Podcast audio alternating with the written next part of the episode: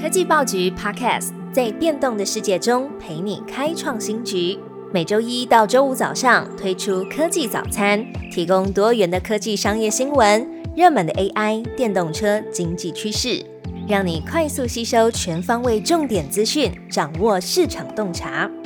科技早餐今天精选五则国内外重要科技新闻。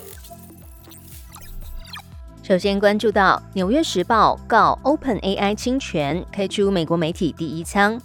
OpenAI 训练 ChatGPT 的资料版权争议延烧，继先前美国作家协会联合提告，《纽约时报》也开出了美国媒体第一枪。纽约时报控告 OpenAI 还有微软未经授权就使用纽约时报的数百万篇文章来训练 AI 聊天机器人。纽约时报是少数几家透过网络新闻建立成功商业模式的媒体之一。诉状同时也指出，OpenAI 的行为如同搭便车，无偿使用纽约时报的内容，创造取代该报的产品，并抢走了纽约时报的读者，以至于流量减少，进而威胁到广告、授权还有订阅等等的收入。诉状也提出，假设媒体的收入减少，那么能为读者产出重要内容的记者也会同时减少，许多事件不会被报道，社会将因此付出代价。下一则新闻：特斯拉今年交车量将创新纪录，美国参议员则呼吁马斯克要召回有疑虑零件的车辆。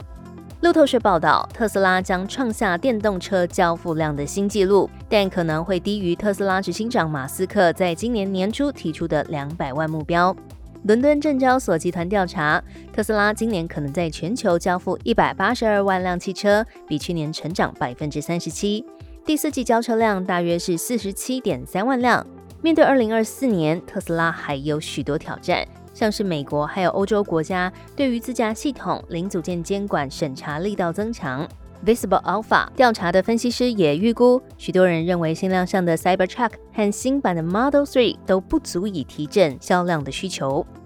而马斯克最近也被两位美国联邦参议员点名，呼吁他要迅速召回特斯拉构成安全风险的方向盘和悬吊零件。参议员的信中引述的是路透社的报道，在这个路透社的文章里面指出，特斯拉已经知道零件有缺陷，但是把问题归咎给车主，因为驾驶人不当使用而造成事故。参议员们同时也谴责特斯拉向美国国家公路交通安全管理局做出了错误的陈述。接下来三则新闻的焦点，我们回到台湾。经济缓步复苏，十一月景气灯号好转，分数创全年最高。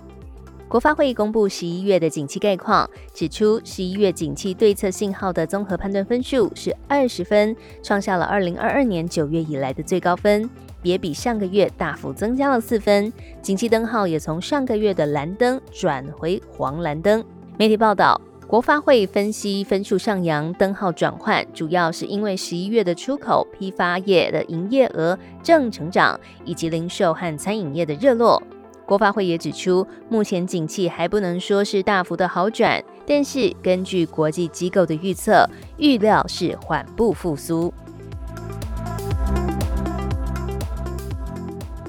台积电新厂落脚台中，高雄厂也如期如职施工。内政部开会审查通过中部科学园区台中园区扩建二期的都市计划变更案。台中市长卢秀燕表示，台积电新厂落脚在中科二期园区，大约已经九成九确定。他表示，接下来台积电会从事多少纳米的晶片，需要由台积电来宣布。不过，他从侧面了解，可能是两纳米以下。而台积电到高雄设厂的进度，最近也是引起了网友讨论。部分网友质疑建厂进度。高雄市长陈其迈本周就回应，台积电高雄的第一座厂正在按照工程的进度如期如职施工当中，第二座厂的杂项执照也已经在十二月中就发给台积电。今天最后一则新闻，酷鹏加码投资台湾，增资二十四亿元，扩展物流中心等业务。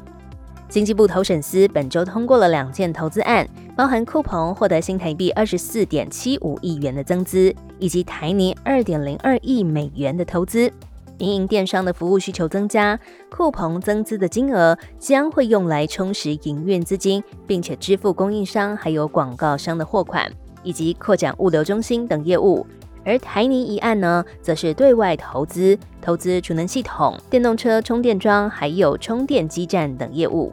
库鹏在十一月就宣布要在台湾启用第二座物流中心，预告了二零二四上半年会设立第三座物流中心计划，而且指出台湾是库鹏今年数亿美元投资专案中的关键优先项目，显示库鹏在台湾的布局持续扩张。